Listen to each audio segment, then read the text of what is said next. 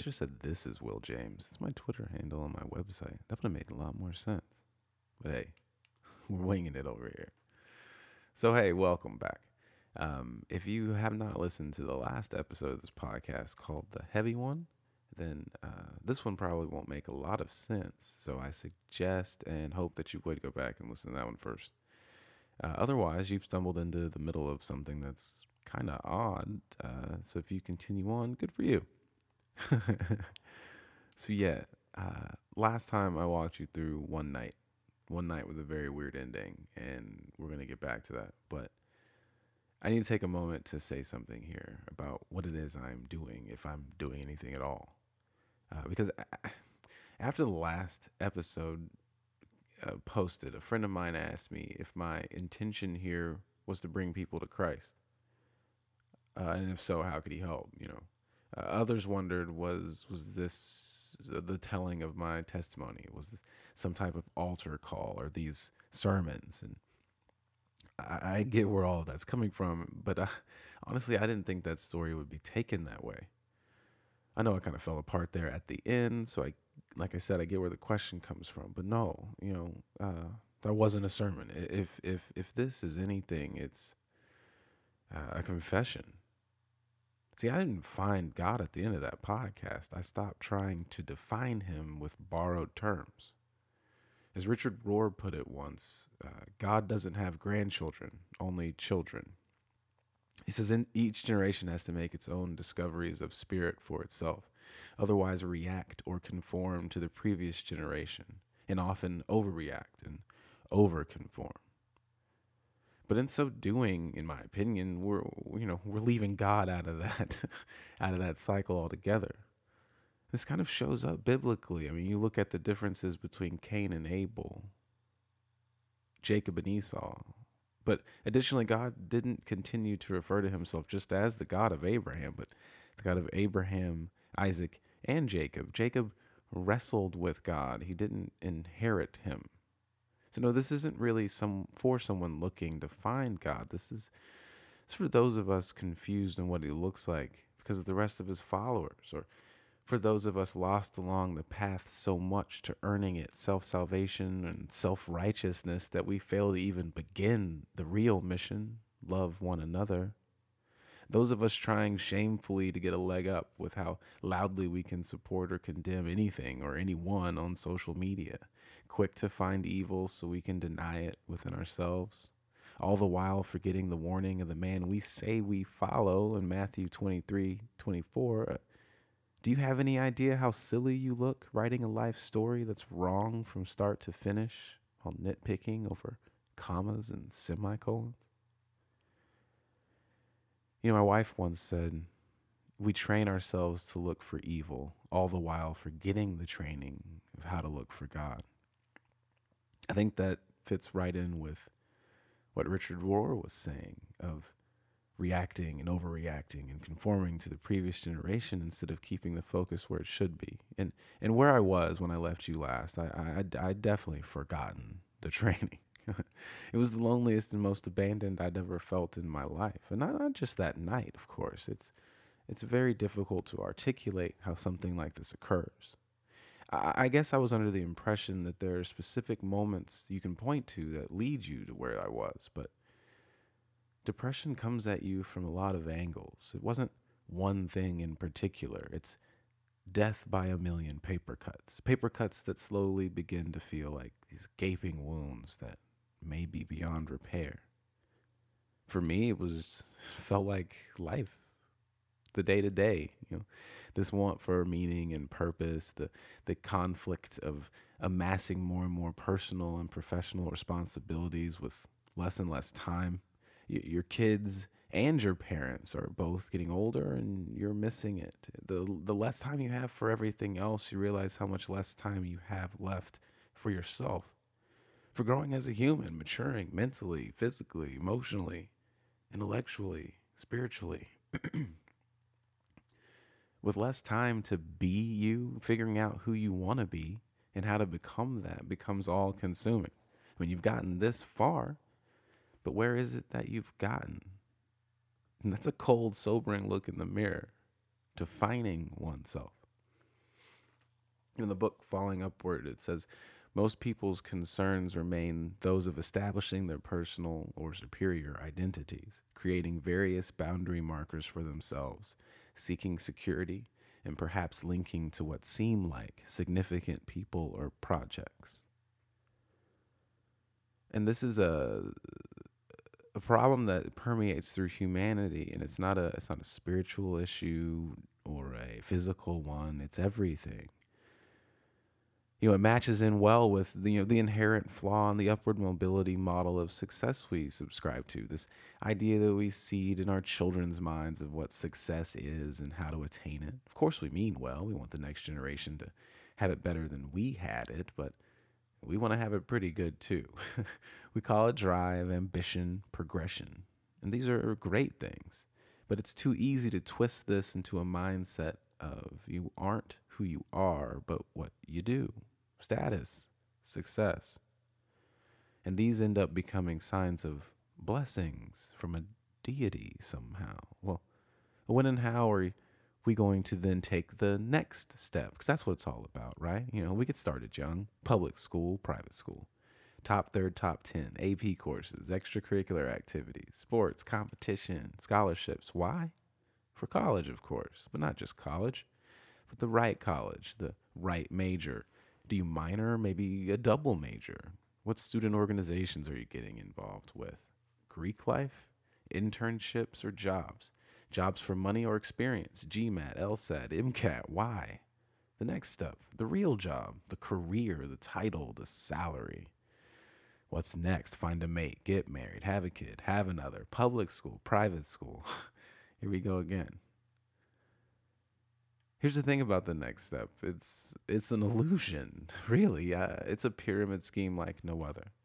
You find yourself either digging yourself into debt or the family fortune until you earn some designation that puts you one rung up the ladder to success. But now you're digging further into debt or the family fortune for life worth living. Home, a car, those schools we were talking about for the kids. You work your way up the rungs but the more you earn, the more you spend, or the more is taken, or the more is called for. You begin to feel like you're losing more and more of the life you're working for. Not to mention the fact at some point it becomes pretty obvious all your job is is stuff your boss would do themselves if they had the time. Not an insult, just a reality. You know, your salary is a result of a cost benefit analysis where someone said, I'm doing all I can time wise, but there's more to be made here. If I did twice the work, I'd get twice the money, but who's got the time? I'll pay this guy a little bit to do a whole lot that I don't have time for, keep the rest as profit. Nothing's wrong with this scheme at all, particularly if you're the boss. But if you're not, no matter what you're getting paid, you're getting underpaid always. And it's not socially cool to talk about it. And honestly, if you were getting paid what your work was worth, there'd be no reason to employ you. No one's in the game to break even. So, with that in mind, somehow we've decided that what do you do is the most important jumpstart question in any conversation. How successful are you? What's your title? We define ourselves by the jersey bib number and the rat race, defining ourselves by busy work, linking ourselves to significant people projects. Some are lucky enough to get out of it or are lucky enough to find their life's passion and their employment in the same thing and at the same time. Some never do. Here's the point though Find a person that meets these markers for success, checks all the boxes on the list that we've pieced together from our parents' dreams for us and our dreams for ourselves, our heroes from sports, film, literature, whatever reality stars are. Find those people, ask them how it feels. If they don't have their head lodged in their own exhaust pipes, nine times out of ten, they'll tell you the answers aren't there. There's nothing at the top of the ladder. It's not where happiness is, not peace of mind or joy, no 70 virgins. Nothing but more problems. Shout out to Biggie. Just the realization the ladder is a, a wheel. You're moving all right, but on the, the wrong axis. Eventually, you realize you're working towards getting to work forever and you can focus on promotions, titles, raises, bonuses. Focus on setting out on your own one day, starting your own company, And somehow even the best of the scenarios, you start thinking, aren't these all just versions of the same day, day after day? And I know this sounds like some hippie stuff. I get it. And I'm not saying boo capitalism or anything like that or whatever. What I'm I'm saying is being and doing aren't the same. Who you are and what you do don't necessarily have very much in common. You can't 9 to 5 your way into a purpose. That's is that what existence is? Is that what this is? How much wealth, prestige, or name recognition we can amass in the indeterminate amount of years our functional brains have been allotted? Is it the wealth of knowledge you can pass to the next generation just to have your son make a podcast like this about how none of this crap matters? In the alternative, is it the constant struggle and striving and character development and behavior modification? Is there room for being, presence, and, and, and joy?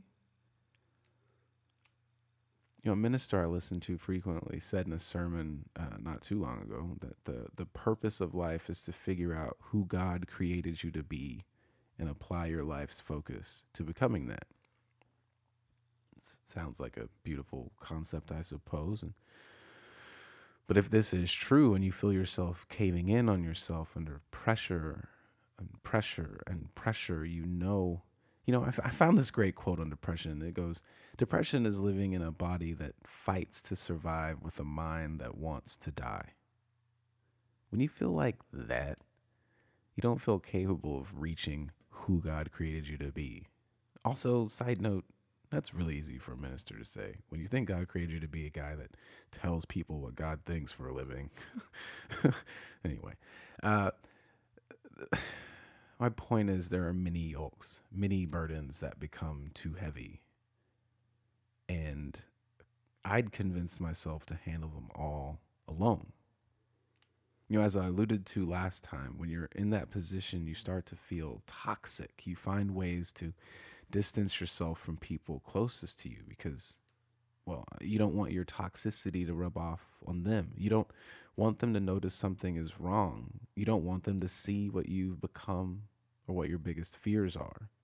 Especially as a as a man, husband, and father raised on that old school man is the rock of the family and, and everything is built on you spiritually, financially, emotionally, whatever. Your family is who you need, but you're afraid to let them see all the gaps in the armor. So distance, distance, distance.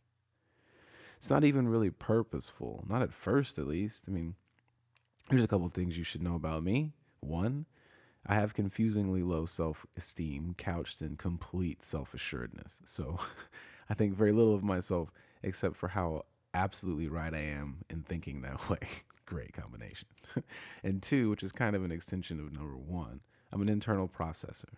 And that if I'm struggling with something, as I demonstrated last episode, I'll work myself through any and all scenarios and outcomes inside my head before acting, which means by the time I've said something out loud, I think that I already know what everyone around me would say and how they would react.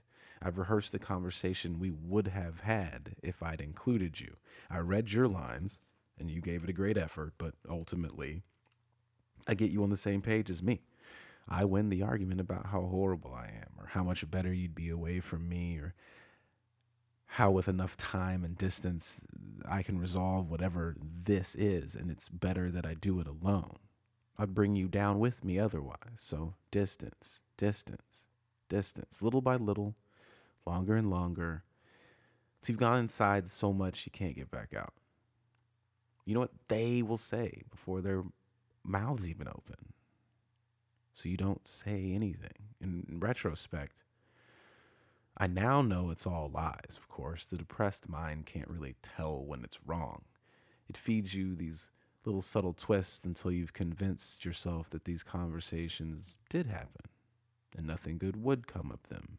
You know, people throw away their careers, relationships, marriages, families, and even their lives because conversations they didn't actually have. I almost did. And remember, I'm completely self assured, so I had no reason to think I was wrong. I was almost dramatically altering and irreversibly changing my whole family's life without giving any of them an opportunity to even portray a different perspective. I was ready to drop an atomic weapon without consulting anyone. And I was doing it for them, for their happiness, their souls. I was certain. The worst part is they hardly even knew anything was wrong, aside from me being a little more distant, a little more volatile. No one really notices at all. You still put on the show when friends come over, you know, at work, holidays, church, whatever. You put on the show. You have a couple of friends that you give a few hints to, but for the most part, you're doing it alone. It didn't start anywhere near that night I described to you last time, and it didn't end when I heard a thought. Like I said, this isn't a sermon. See, that sermon ends with this huge cloud lifting and an emergent sun. That sermon ends with grace and a newfound understanding of what sin is, which brings a new understanding of what forgiveness is, what salvation is. That sermon ends beautifully. And I've got that sermon, I suppose. But this? This wasn't a sermon. This was a Tuesday. And on Wednesday, I had to get back up again and be dad honey, Mr. James. I had to put on my suit and go to work like every other day with this secret. I had I had what I believed to be a transcendent moment for sure, but there was no magic elixir. Depression doesn't work like that. It was an unmarked territory, or what I believed at the time to be so. Because, so there's this weird phenomena. There's this cloud around depression or any other mental disorder or illness in American society, but particularly in the Christian world. I've noticed it over the years, and, and recently I, I was reading in Christianity Today about this study that polled Protestant ministers on their views around the treatment of acute mental illnesses.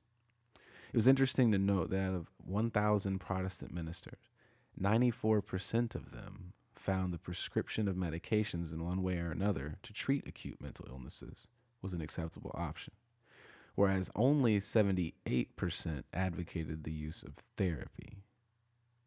Almost all ministers would have you drugged up, while only one in four would advise you not to talk about it.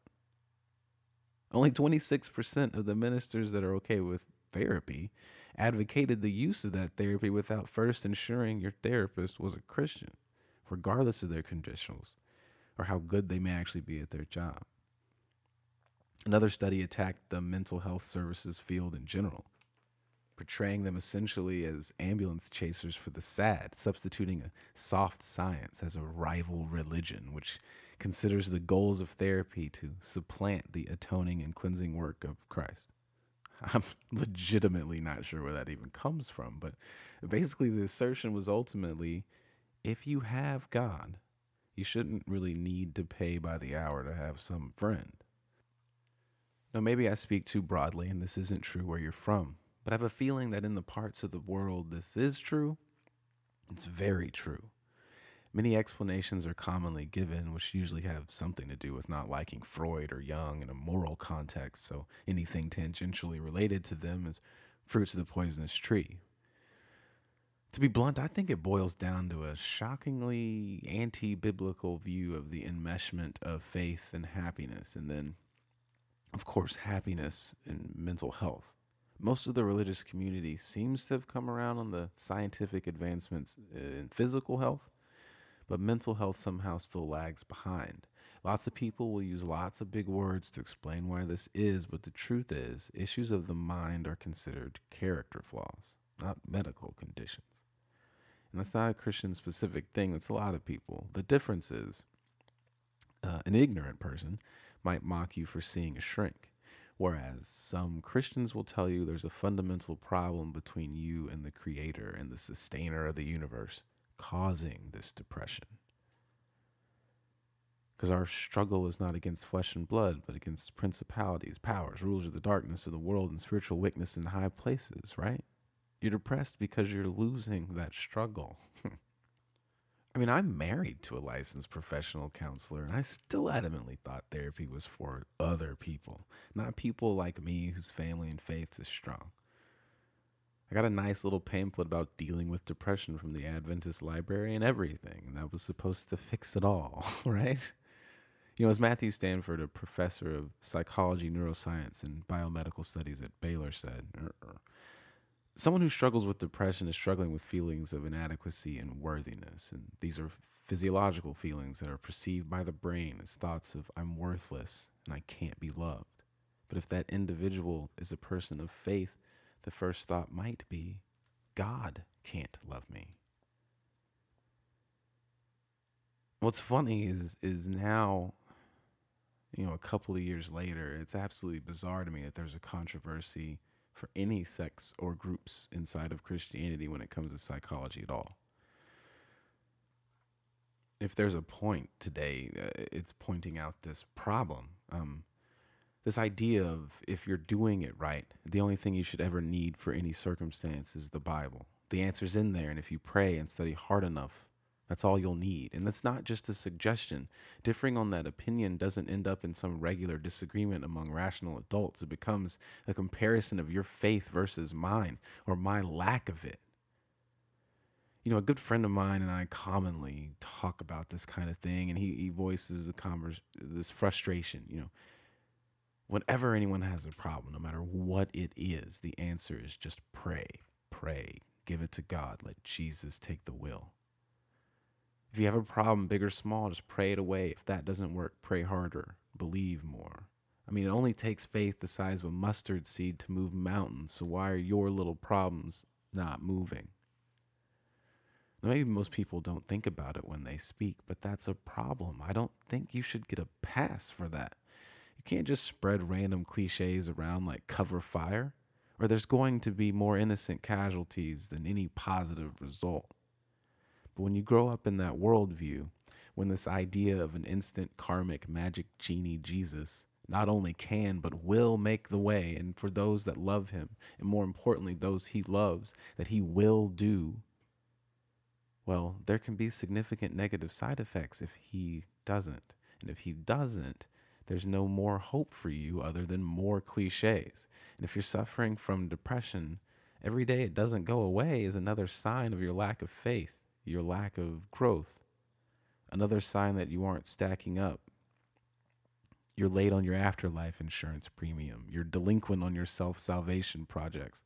A reminder that the benevolent, all knowing, all loving creator of all things must not be able to hear you for some reason, or he doesn't care. And when you're depressed, you're depressed right then. And when it's still there tomorrow, those cliches don't do anything for you. They just make you doubt yourself more, look down on yourself more. You know, there's this guy, uh, Mike McHargue, Science Mike. Uh, he's a smart guy, smarter than me. And uh, he explained something about the brain. There's this portion of the brain, the thalamus, which is believed to be the seat of self. It's this walnut sized glob of goodness at the base of your brain where all the information from your various senses pass through before reaching their ultimate destinations for their ultimate purposes. So everything we take in is filtered through this one spot of our identity before being processed. In the brains of the religious, theists, individuals who in their life practice, believe, and focus on a God for some particular length of time per day, and this is scientifically shown in tests, multiple, multiple tests, you you see some consistency there, and uh, these individuals' thalamuses actually change shape. Uh, it's as if one side shrinks to make the other side larger, as if the place in your brain meant for self shrinks to make room for this God you're focusing on. Now, this to me, I, am not a doctor, a neurologist, or anything. I'm just a guy talking here. But this suggests to me that the things that we process get processed by the religious through a filter of not only their unique sense of self, which is already distorted from reality, but also through what they believe about their God and what their God wants for them. So that depending on what God you're sold, your entire worldview can become quite skewed. If you believe the sign of not only your faith, but also God's favor, eh, favor is answered prayers and those answers don't come, then you're either faithless or God doesn't love you. And God not showing up is not an option to the believer. So to take that option, atheism becomes your only route. Otherwise, you're just a useless, lost, hopeless, faceless person, God's forgotten. He won't answer you because of that thing in your life that you won't let go, or the language you use around your boys, or because of what you eat, drink, watch, and listen to. So you start to tweak those activities, clean up your life, and maybe you're already straight laced. Good for you. But bad things keep happening famine, earthquakes, drought, economic strife, terrorism, both foreign and domestic. Well, then if it's not you, it must be this godless nation, these unbelieving, sinful, evil people around us, keeping us from God's blessings and grace. It's it's your neighbors Adam and Steve. It's whether or not your chicken spot is open on Sundays. It's whether or not the Ten Commandments are proudly cemented in the front of your Capitol or loss of prayer in schools. It's why the conflicts are unbending. It's, it's why people boycott stores and refuse to make wedding cakes. It's why people bomb abortion clinics, which is ultimately sad on a whole additional level because it's not even about the babies to many of them. It's not angering their Santa Claus, but this is also the reason people burned crosses, lynched black people, flew planes into buildings, and generally won't calm down in the Middle East ever at all. They have no choice. It's what their God requires of them. If things are getting worse around you, you have to change something or someone for God to fix it. Like the Oklahoma legislature said it about the bill to prosecute doctors for providing abortions in Oklahoma, even though the abortion itself would technically still be legal, instead of our state's $1.3 billion deficit. If we take care of the morality, God will take care of the economy. No people say stuff like that, and everyone cheers and says amen or whatever. That statement doesn't make any sense. That's not, it's stupid. It's why it's why Christians are the least likely to believe in climate change and the human influence on it. it. God wouldn't let us destroy this place. We live here well, not to slide off on this tangent, my evangelical brethren, but the Bible talks about the world ending in times of trouble in the future already, but doesn't specifically say what happens. Making this place uninhabitable through our own doing is not off the tables, ladies and gentlemen. Read about Sodom and Gomorrah and Uncle Noah if you think a reset button isn't in the repertoire. But that's beside the point. There's this additional unique issue when you're struggling with depression. It's personal. God's upset with you.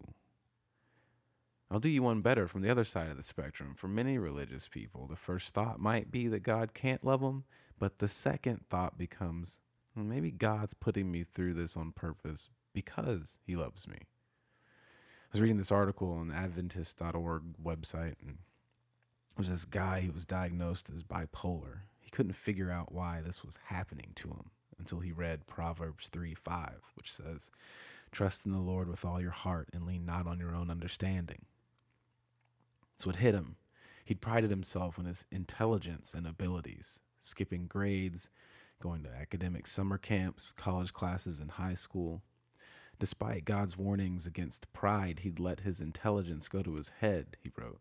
So God humbled him let his mental illness run its course, taking away the abilities that he'd prided himself of the most. Yeah, that's gross. I trust I trust the Lord not to give me mental illnesses just to take me down a notch. A C minus on a couple of tests would have sufficed. So what God were you sold?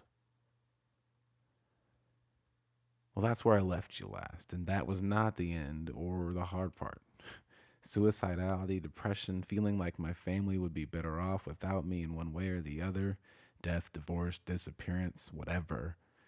I was just looking for answers and I was also looking for a way out. I was afraid. I was ashamed. What was worse, I wasn't coming into the faith. I'd been here forever. And there really isn't much sympathy for that in my experience. What I had was a wife and a family that I'd slowly alienated who just wanted to understand where I was coming from. The people I had slowly cut out of my process actually wanted back in. Realizing that and accepting it as true wasn't easy because in that state you've convinced yourself completely otherwise. It took time. Still taking time. Plenty of therapy, a little medication now and then, yoga, meditation, strict morning routine, two bicycles, and yeah, prayer and study. But a corner has turned. I'm still a real bummer to be around from time to time, but the hopelessness is gone. And no, I didn't ask my therapist if she was a Christian first. Still haven't asked her, and I don't particularly care. Honestly, I still don't really know what all the individual problems were. I just know I realized most of them were lies. My wife and I started to try and close the distance. I pulled her into the process, told her everything I knew, everything I felt, everything I thought no holds barred. And lo and behold, even though I'd rehearsed these conversations internally so many times, now that I actually let her have them with me, I found out the voice in my head for her was a lie, too. She didn't have the reactions I thought she would. She didn't say the things I thought she'd say necessarily.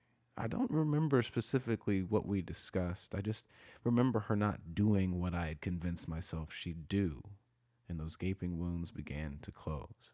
They didn't close automatically. I want to point out that this is a process, but they began to heal. She planted a little seed of doubt in my doubts. It was a small first step, but a first step. And when she did have the reactions I thought she would, her willingness to listen to my concerns or try and adapt in ways I thought impossible felt nothing short of miraculous. When you don't know how to change yourself, you tend to think other people can't do it either. But I'm suggesting you today to allow yourself the chance to be surprised. Otherwise, you'll have the rest of your life to regret not allowing for that. Many things can be taken back, very few can't. Just be careful. Of course, not everyone fit this bill for me. Some reactions and advice was as advertised, and that's fine too. With the same good friend I mentioned before, and I've been in lockstep quite a bit. My brother in law Jason was there for me and related to certain religious issues I was having in a way I couldn't have foreseen, but definitely needed. Affirmation. You know, the most important thing is I began to realize I really wasn't alone. Life is a team sport, and I've been playing hero ball for too long. It was a bit like the old story of the man drowning in the ocean, praying to God to come save him when a boat floats by, offering a life preserver. The man says, No, thank you. I'm waiting on God to save me. Then the Coast Guard shows up with a lifeboat. Man gives the same answer. A helicopter fi- pilot flies over, drops a ladder. The man again says, No, thank you. I'm waiting on God to save me. Ultimately, he drowns and winds up at heaven's gates where he sees God and says, God, how did I end up dying? I prayed and for you to save me. I believed you would save me and you never came. And God replies, I have no idea why you're up here. I sent a boat, the Coast Guard, and a helicopter for you. This makes no sense to me either. Thank God family is still there, even when you do everything you can to make sure they aren't. And thank God I let people in before I push them too far away. You know, you can pray and you can look and you can hope, but God's answered prayers are already all around you in the form of the people you've surrounded yourself with. So look at the answers. Now, I feel like I've just scratched the surface here, and there's so much more to this weird story, and there's so much more to say, and I've been all over the place in this one. But I'll just go back to where I started and this issue of defining oneself, causing and adding to all of this pressure. See, I just don't think that's the goal. Becoming who God created you to be. I, I don't even really know what that's supposed to mean, but I, I struggle to accept that the God I've read about, the, the, the God I feel, the Jesus from the book would want me to focus all my energies on myself and how much I can accomplish, even if that accomplishment is becoming more like him. I, am not sure. I, I'm not sure that the focus is inward instead of outward. The, the triune existence of the Father, Son, and Holy Spirit itself, it suggests a continual outflowing of constant selflessness. You know that story in Matthew about clothing the naked and caring for the sick and visiting those in prison? We tend to focus on the people on the left that the king says didn't do the work. Uh, but but did you ever notice that the people on the right who did do the right thing, who who fed and clothed, they didn't know that they'd done anything. They weren't attempting to become something. They weren't trying to earn anything. Their works weren't some kind of attempt to get somewhere. They didn't know why they were there at all. The king had to explain it. They were pouring out. I'm saying, what if the goal was to find the divine instead of ourselves? You know, Matthew 10:39 says if your first concern is to look after yourself, you'll never find it. But if you forget about yourself and look to me, you'll find both yourself and me. What if God wanted me to be me and you to be you? What if he actually does love us as he created us? And the lessons we learn along the way inform our souls of where we are, why we are, and whose. Now, this is not to suggest there's not growth. Don't run away yet with that. But, but what if the urgency was for your peace that you can have now instead of just a promise for later? You know, there's this quote, and I'll leave you with this by Abraham Joshua Heschel, which says, The focus of prayer is not the self is the momentary disregard of our personal concerns, the absence of self centered thoughts, which actually constitute the art of prayer. Feeling becomes prayer in the moment which we forget ourselves and become aware of God. Thus, in beseeching Him for bread, there is this one instant, at least, in which our mind is directed neither to our hunger nor to food, but to His mercy. This instant is prayer. What if life is finding more of those instances? so maybe we find them more often. Well, listen, I've got to end this one. There's so much left to talk about, like I said. I'll try not to leave you waiting as long next time if anyone is still out there listening to this. So get at me at This Is Will James on Twitter. Go to thisiswilljames.com, and from there you can click to subscribe to the podcast, visit the Facebook page, the Twitter feed, or send me an email, whatever. Leave a review, something on iTunes if you want to. I don't really care. Until whenever I have time to record another one, this has been You Are Not Listening to This. And now, here's Chance the Rapper. Magnify, magnify, lift it on high. Spit a Spotify to qualify a spot on his side. I cannot modify, ratify. My mama made me apple pies, lullabies, and alibis. The book don't end with Malachi. Devil will win employee of the month by the dozen to one scoring three.